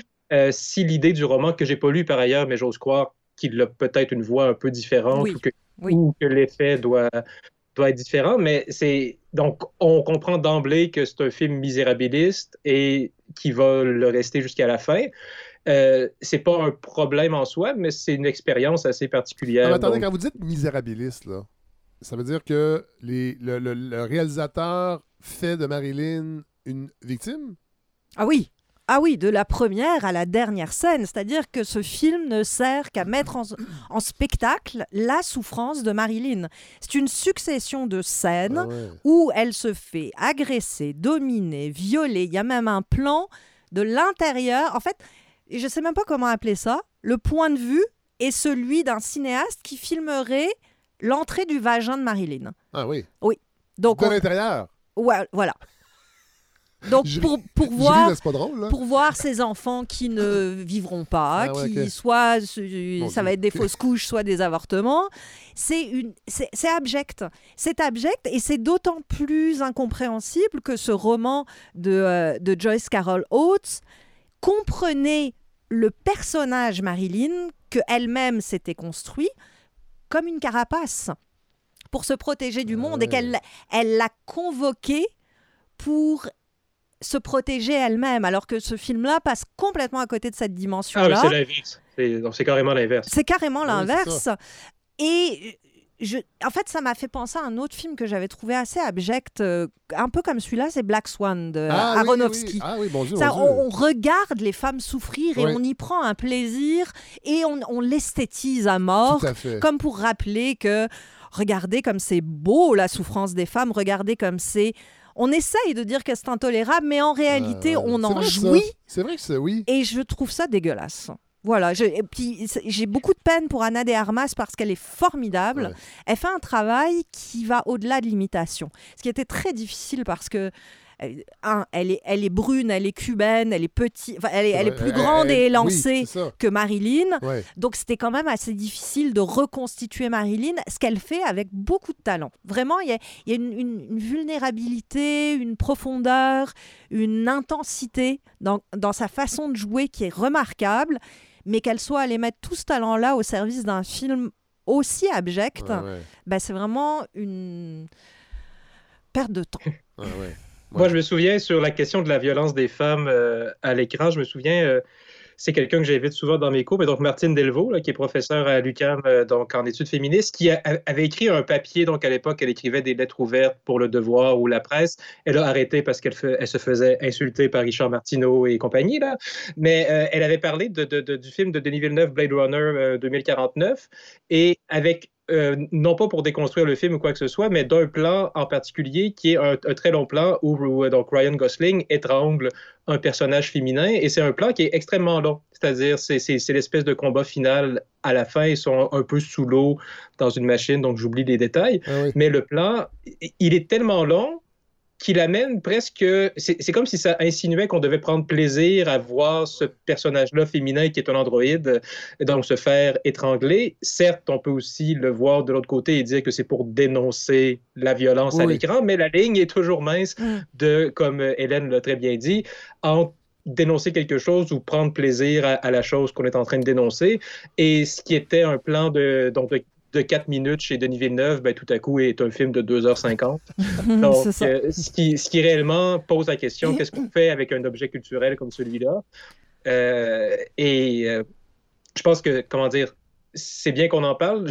C'est assurément polarisant. J'ai lu un peu les critiques. Ça semblait pas non plus être un film qui, qui est particulièrement bien reçu. Là. Je pense que ce qu'on est en train de développer maintenant est, est quand même noté par-ci par-là par les critiques. Mais, euh, Non, mais on en parle parce que le- le- le- j'ai l'impression que le biopic est redevenu à la mode. C'est-à-dire qu'on va les voir au Ben cinéma, oui. alors que mon souvenir, c'est que les biopics, c'était des téléfilms qu'on voyait euh, à la télé. Sauf que le Euh, cinéma Il y, a eu- il y a eu celui sur euh, Freddie Mercury. Ouais. Euh, il y a eu celui sur Elvis aussi, qui Oui. formellement, moi je les ai pas vus parce que Ben, je la même année. Ben, c'est ça, Oui, le- c'est ça date de cet été. Et formellement, je pense que. Est-ce que c'est Ben, intéressant? c'est Baz Luhrmann, donc ça va dans tous les sens, Ouais. c'est baroque, ça chante, Oui. ça danse, ça Mais euh, surimpression. en tout cas, c'était spectaculaire. C'est spectaculaire, mais c'est du Baz Luhrmann Ouais. avant d'être une biographie de, de Ouais, Elvis. Donc, ça, si vous ouais. aimez le style Luhrmann, vous allez être heureux. Ouais. Si vous aimez pas, vous allez vous ennuyer comme pas possible. Mais c'est drôle parce que Elvis et Marilyn partagent une chose, c'est-à-dire. Ils sont morts. Oui. Mais Ça- ça est-ce m'avait qu'Elvis jamais- est vraiment Oui. mort? Ça, c'est Oui, ouais, c'est encore ça. un On ne sait pas. Il est sur une île déserte avec Émile Genet. Euh, et euh, non, mais c'est que euh, ces deux, ces deux artistes qui n'ont pas été capables de déployer leur, leur, leur art. Ouais. Parce que Elvis aussi voulait jouer. Puis il y a des gens qui disaient, il a joué dans des navets, mais c'est Colonel Parker qui décidait Mhm. quel film il allait jouer. Il fallait qu'il y ait une trame sonore assortie avec ça. Alors qu'Elvis a eu des- des tentations de vraiment jouer dans d'autres films. Et il y a des comédiens qui ont déjà témoigné, qui ont joué avec lui, qui disaient qu'il aurait pu Mhm. développer ce côté-là. C'est un musicien Elvis aussi qui jouait de la guitare, mais euh, le, le colonel Parker ne le laissait pas faire, Ben- sauf dans le comeback special de 1968, où c'est Elvis qui a scénarisé beaucoup des, des protoclips, parce que dans le fond, c'est des Mhm. vidéoclips avant, avant, avant l'heure.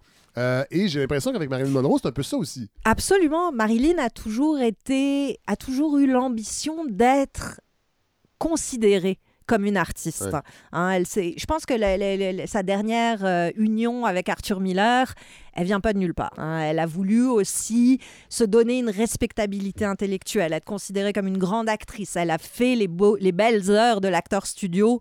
Et, je- et il suffit de voir un film comme The Misfits, qui est son dernier, pour voir à quel point c'était une actrice extraordinaire. Ouais. Et même si on enlève The Misfits euh, de, de l'équation, Il reste quelque chose. c'est une actrice comique unique. Elle a un tempo, elle a un rythme que personne n'a jamais réussi à égaler. Et ça, ça s'enseigne pas, ça. Ça s'enseigne pas, exactement. Elle avait quelque chose qui... Billy Wilder l'avait bien compris. Billy Wilder, qui est un des rares qui a réussi à la faire tourner. Vous avez, vous avez écrit un livre sur Billy Ben, Wilder. J'adore Billy Wilder. J'aime cette époque-là, j'aime ce cinéma-là profondément.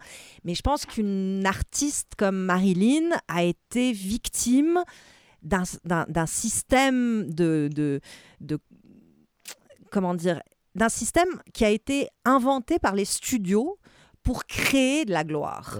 hein. alors qu'elle, je pense qu'elle avait des ressources pour être plus, pour être autre chose que ça. Et euh, est-ce que ça se peut aussi que c'est difficile quand on est une femme extrêmement belle? Mhm. D'être autre chose qu'extrêmement belle. Ben, c'est ça. Betty Davis, on lui permettait de jouer des grandes tragédies, des grands drames, euh, d'être euh, incroyablement versatile aussi dans les rôles qu'on lui offrait. Marilyn, on voulait qu'elle soit belle. On voulait qu'elle apparaisse à l'écran pour susciter des lettres de fans, susciter l'admiration des femmes et l'envie des hommes. Ouais. Mais c'est normal aussi, à un moment donné, qu'une femme veuille plus que Ben ça. oui, évidemment, Sauf qu'elle était dans un système où on lui permettait pas.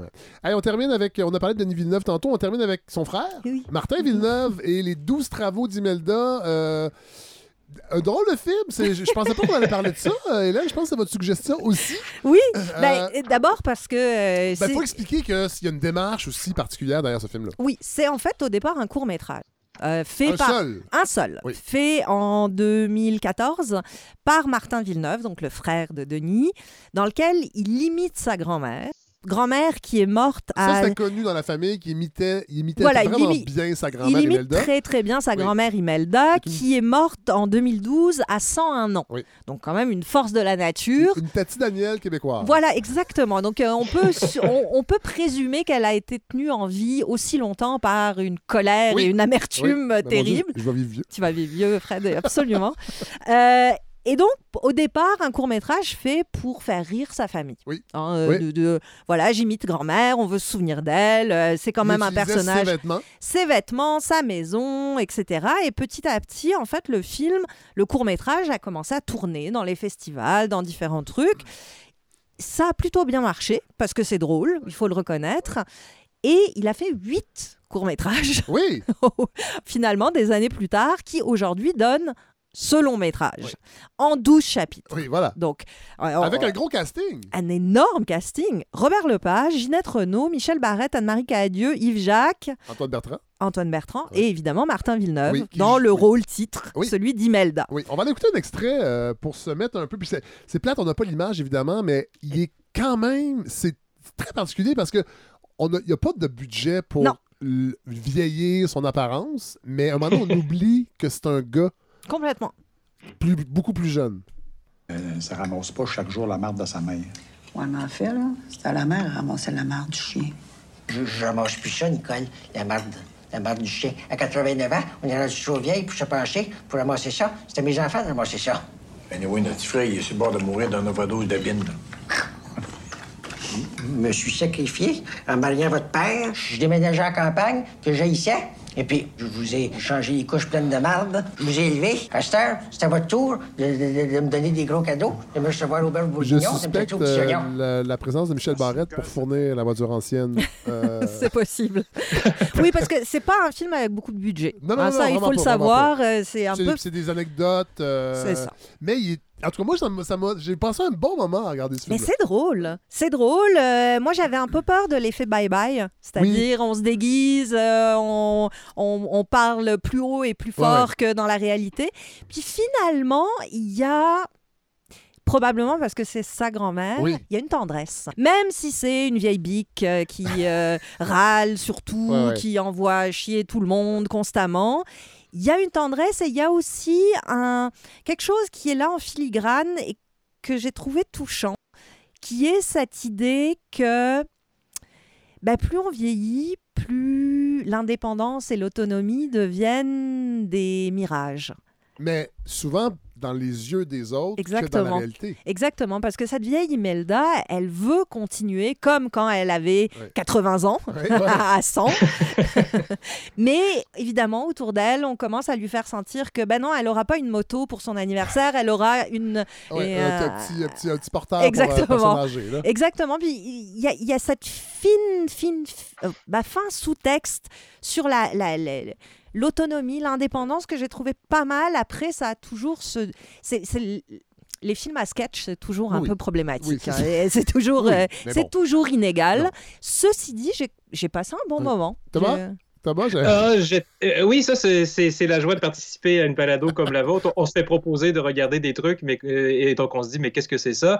Euh, ma, ma première réaction, c'était sûrement de détester cordialement ce film.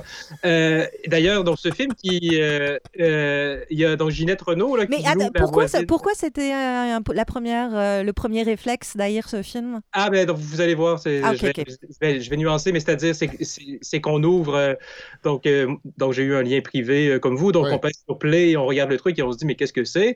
On, on voit Robert Lepage, euh, dans- donc il a l'air très peu crédible. On, on- on voit Michel Barrette et on se dit, oh non, c'est terrible, où est-ce que ça s'en va? Donc ouais. Ginette Renault arrive, on dit, bon, ça y est.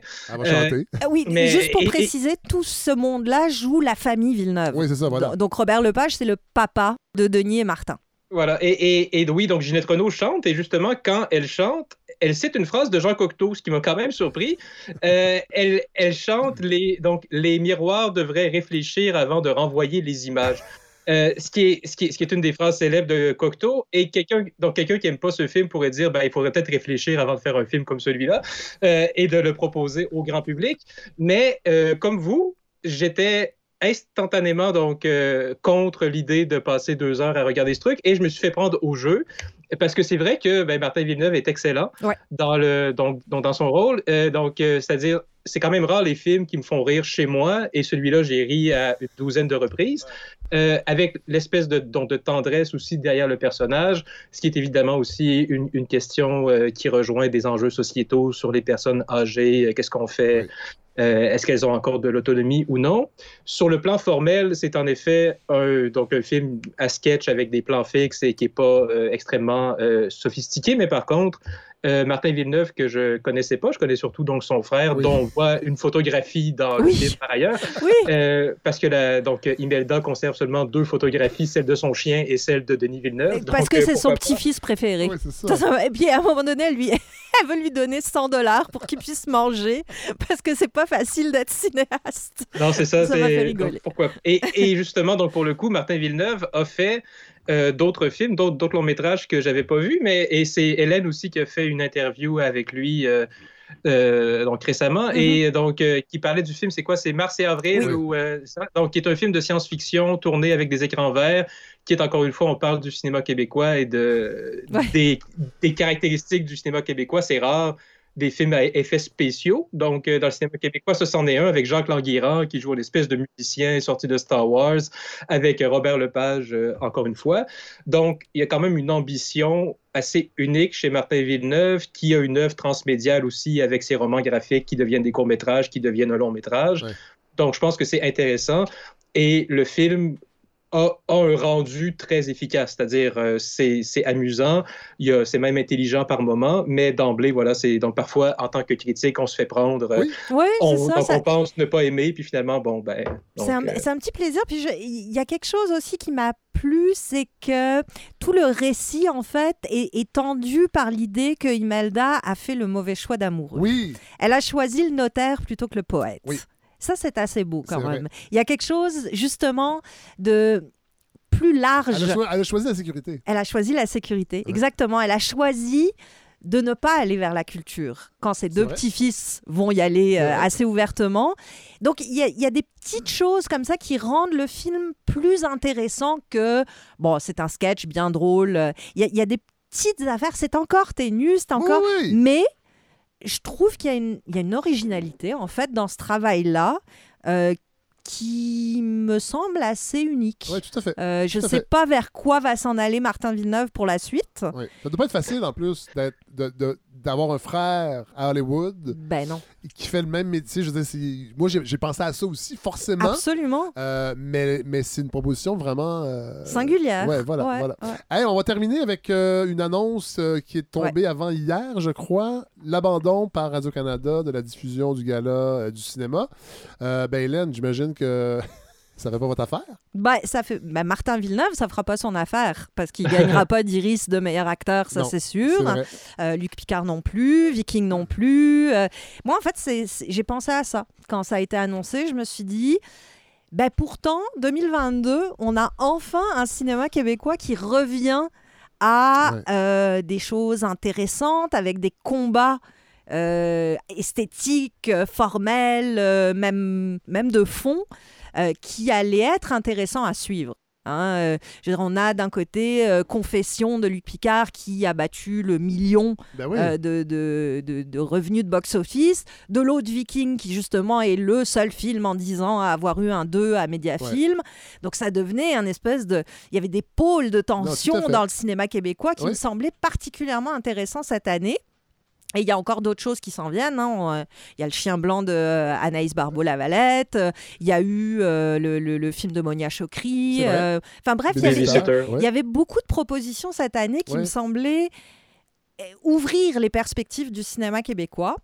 Et donc, effectivement, là, on nous annonce ben, il n'y a plus de gala. Ouais. Euh, Est-ce que le gala en lui-même est.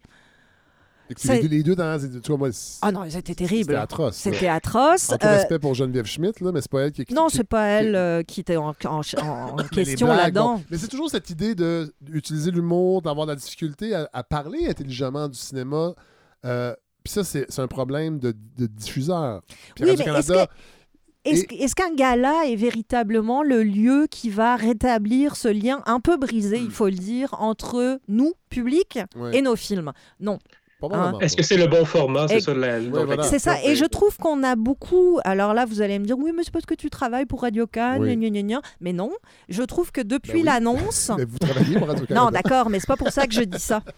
Je trouve que depuis l'annonce, on tape beaucoup sur Radio-Canada en disant Ouais. c'est une honte, blablabla, mais on ne questionne pas Québec Cinéma, qui sont responsables de l'organisation de ce gala et qui n'ont peut-être pas fait les bons choix. Ouais. Qui ont peut-être choisi de continuer à perpétuer une tradition de gala un peu vieillotte qui ne rejoint pas tant les gens, surtout pas avec des cinéastes qui ne sont pas mis en valeur Ouais. autrement. Mais, Euh, mais, mais Hélène, euh, je sais pas qui. Je sais pas comment se fabrique un gala de Mhm. cinéma au Québec dans, dans les coulisses, là, mais je sais très bien que le diffuseur avait son mot à dire. Euh, donc, je pense pas que c'est juste Québec Cinéma qui est arrivé avec un projet clé en main. Je suis sûr que le diffuseur est impliqué, a voulu avoir de la- des, des- des vedettes, puis pas trop pointu. Mhm. Je le sais, je travaille en télé, puis on, Non, non, on- on j'ai- a ces enjeux-là. Puis c'est une télé publique aussi. À Télé-Québec, c'est la même affaire. C'est le virage variété aussi. C'est vrai. Euh, et je trouve que c'est un mandat que Radio-Canada devrait occuper et il aurait dû peut-être tasser Québec Cinéma et demander à des gens de plancher. Mais là, c'est qu'on fait. Puis là, ça a été annoncé. À la place, ça va être remplacé par une émission de variété sur le cinéma et un segment à Bonsoir, Bonsoir. Qui est une émission de variété et Odile Tremblay l'a bien dit, on sent pas beaucoup de cinéphilie chez son non, je, animateur. je ne crois Euh, pas non bon, plus que ce soit une de ces grandes. de public ne soit pas capable d'offrir une plateforme intéressante pour la culture en général? Bah, là, moi, je vais vous dire que je- c'est pas vrai parce que moi, je m'occupe de la Oui, oui. section cinéma Oui, du site web de Radio Canada. Oui. Fait qu'il y en a une plateforme. les, les blogs, on les trouve pas sur le site. euh, non. Martin Leclerc, ça fait des années que j'essaie de Ah. ses textes et je les trouve pas. Ben, vous pouvez. Il, suffit d'un peu d'ingéniosité. Ouais, ouais, ouais, Non, mais ce que je veux dire, c'est que je me demande jusqu'à quel point la formule des galas. Ah, mais ça, vous avez raison. Puis je pense C'est- c'est- parce que c'est ailleurs. euh, Alors, on a vu. Les galas sont désaffectés partout. Là. On a vu depuis, euh, bon, par exemple, quelqu'un comme Louis Dussault, qui est un distributeur de films Ouais. euh, indépendants au Québec, dire mais que serait euh, notre cinéma Imaginez les États-Unis sans les Oscars ou la France sans Ouais, les non. Césars. Ben, moi, je l'imagine très bien. Oui, Puis ben, ça se passe bien. Et beaucoup de, de gens le font parce Voilà. que. on- oui, Ça a été ça, un- vrai. Les Oscars l'an dernier, ça a été un Ouais. désastre. Un désastre. Je veux dire, Will Smith qui monte sur scène pour oui. filer, Oui, c'est- un, ça marche Non, pas. ça, oui. Euh, les Césars, ça se passe pas mieux, ça dure des plombs, personne n'a l'air heureux d'être là, Euh, ça emmerde tout le monde, faut le dire. Et, euh, nous non plus, on n'a pas trouvé la formule magique. Alors, est-ce que Mais la, ça, on a dit, le- les, les oliviers sont pas menacés. La disque est pas menacée, les gars-là. la disque est pas menacée alors que Spotify vient de rentrer, dans- le, le loup Non, est mais- rentré dans la bergerie. Mais c'est vrai qu'on on veut. Je pense qu'on accepte plus facilement, et les diffuseurs aussi, c'est plus facile aussi de vendre un gala avec des chansons. Oui, peut-être. Et, de- l'humour. Et des films, Ça, et souvent le, le cinéma québécois est perçu comme étant un cinéma ennuyant ou euh, misérabilisé, tatata. C'est ça. Donc, je pense qu'il faut travailler à déconstruire cette perception avant même d'imaginer avoir un, Ouais. un gala. Thomas? Ah, j'ai peu d'opinions sur la question des galas. Je sais pas c'est quand la dernière fois que j'en ai regardé un. Ouais, donc, ouais, euh, voilà. pourtant, c'est quand même regardé, même celui de l'an dernier, par Ouais, euh, 500 000. les 500 000, tout ça. Donc, Ouais. c'est. Donc, c'est pas rien. Donc, je vais pas pleurer de la perte du gala, mais par contre, en, en effet, pour la visibilité des artistes québécois et, et du cinéma québécois, c'est quand même dommage. Donc, euh, ce, ce serait peut-être le temps d'une réflexion collective Sur pour la trouver. diffusion aussi, tu sais. les- les- les- Sur la place qu'on donne au cinéma dans notre société, dans à notre culture, partout, partout, ouais, partout. ouais, ouais, voilà. Tout à fait. Donc, mais donc, il existe des balados comme celle-ci où on peut quand même parler de cinéma québécois. Oui. Donc, euh, tout ne sera pas perdu. Non, mais c'était mon désir. Puis euh, je veux vous remercier parce qu'on va terminer avec ça. Thomas Carré-Lafleur, Hélène Faradji. euh, c'est en, c'est en développement. C'est la première fois qu'on le fait à trois. Euh, Thomas, vous n'étiez pas là. La prochaine fois, vous allez être avec nous dans les luxueux studios euh, de la balado.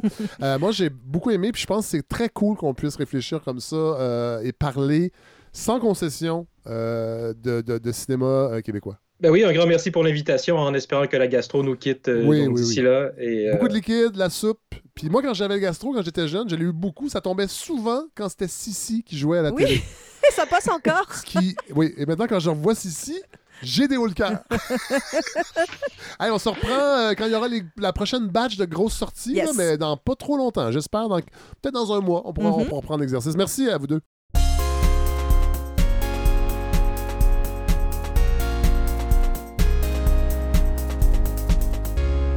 Alors voilà ce qui conclut ce cinquième épisode. Je suis toujours dans ma chambre euh, du Quality euh, Hotel euh, de Rouen-Noranda, chambre 124. J'attends ma bouffe. J'ai commandé une soupe asiatique. Alors, je suis content de vous partager mes anecdotes de voyage.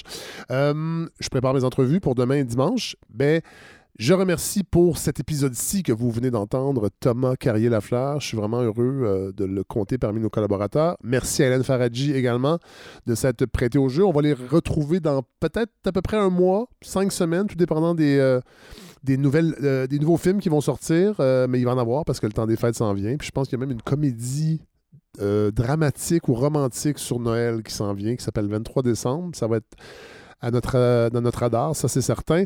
Euh, pour ceux qui n'ont pas encore fait leur don, leur participation financière, euh, si vous croyez à ce projet-là, si vous l'aimez, il est 100% indépendant, il n'y a pas de publicité, il n'y a pas de subvention, je ne reçois d'argent d'aucun diffuseur. Je le dis pour les nouveaux euh, auditeurs et les nouvelles auditrices qui se sont joints à nous euh, cette saison et à la fin de la saison dernière. Donc, si vous croyez à ce projet-là, puis vous avez envie de mettre l'épaule à la roue, vous allez sur lefredsavard.com dans l'onglet campagne. Les contributions sont volontaires, évidemment. Mais nous, nous, nous, c'est-à-dire moi, je suggère 60 par année. Ça fait plusieurs saisons que je suggère 60 par année parce que je trouve que c'est un montant qui est très honnête pour une quarantaine d'épisodes euh, avec du contenu exclusif. j'étais- Je suis en train de plancher là-dessus. Euh, euh, ça devrait se matérialiser. Alors, ce sera donc du contenu exclusif. Les gens qui donnent 60 et plus auront accès à ce contenu que je déposerai quelque part et vous recevrez un courriel pour être capable de télécharger les épisodes pour les écouter idéalement sur les mêmes appareils que vous utilisez pour écouter ces épisodes-ci. Alors, on va terminer en musique comme on le fait à chaque, chaque épisode. J'aurais pu vous offrir une chanson de Jerry Lewis que j'ai beaucoup aimé quand j'étais tout petit. J'avais un, vinyle Ketel avec un jukebox dessus. J'avais peut-être 5 ans. Mes parents avaient ce, vinyle que je mettais sur le pick-up. À l'époque, on appelait ça comme ça. On ouvrait le couvercle, puis je, j'embarquais quasiment dans le pick-up pour mettre euh, ce vinyle-là. C'est une compilation de- des chansons rock des années 50. Et il y avait deux chansons de de Jerry Lewis, euh, Great Balls of Fire, évidemment, et Whole Lot of Shaking, que j'aimais tellement quand j'étais petit, puis je mimais le piano. Je faisais, du air piano, en fait, dans le sous-sol de notre maison de Saint-Luc. Mais bon, euh, tout le monde, euh, vous en, probablement beaucoup, beaucoup entendu de chansons pour commémorer la mort de quelqu'un qui n'était pas très sympathique, on va se le dire. semi-pédéraste. Euh, ben, je dis semi, je ne sais pas pourquoi je dis semi. Il a marié sa cousine de 13 ans. Il y a un film euh, avec de- Dennis Quaid en, en 89 qui avait été fait, je me rappelle. Et je pense que c'était euh, Winona Ryder qui jouait la, cousine, la petite cousine de 13 ans. Alors, on mettra pas ça. c'est ça, le point. Non, on va, on va, mettre une chanson que j'ai écoutée euh, sur la 117. Évidemment, quand on vient en Abitibi, il faut télécharger de la musique sur son téléphone parce que des fois le, le Wi-Fi euh, n'existe plus. Alors j'avais une compile des années 90 euh, et je suis retombé sur Midnight Oil. Et c'est drôle parce que je me rappelle en 87 quand euh, Beds Are Burning est sorti, c'était une espèce de chanson un peu, pas apocalyptique, mais très très engagée sur, sur évidemment l'environnement. Le chanteur Peter Garrett était très engagé contre le nucléaire, pour la paix et pour, l'écologie. Il est même devenu euh, député travailliste en Australie. Et je me disais que cette chanson-là est tellement d'actualité, puis en même temps, c'est un peu déprimant parce qu'on a, on dirait qu'on. En fait, je me, disais deux choses. Je me disais, mon Dieu, on, on est encore là-dedans, c'est même pire.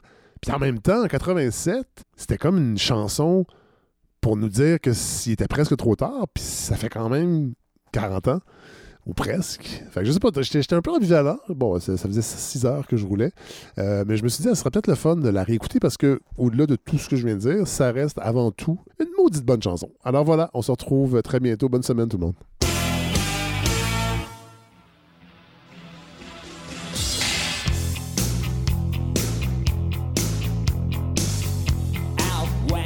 river broke, and the.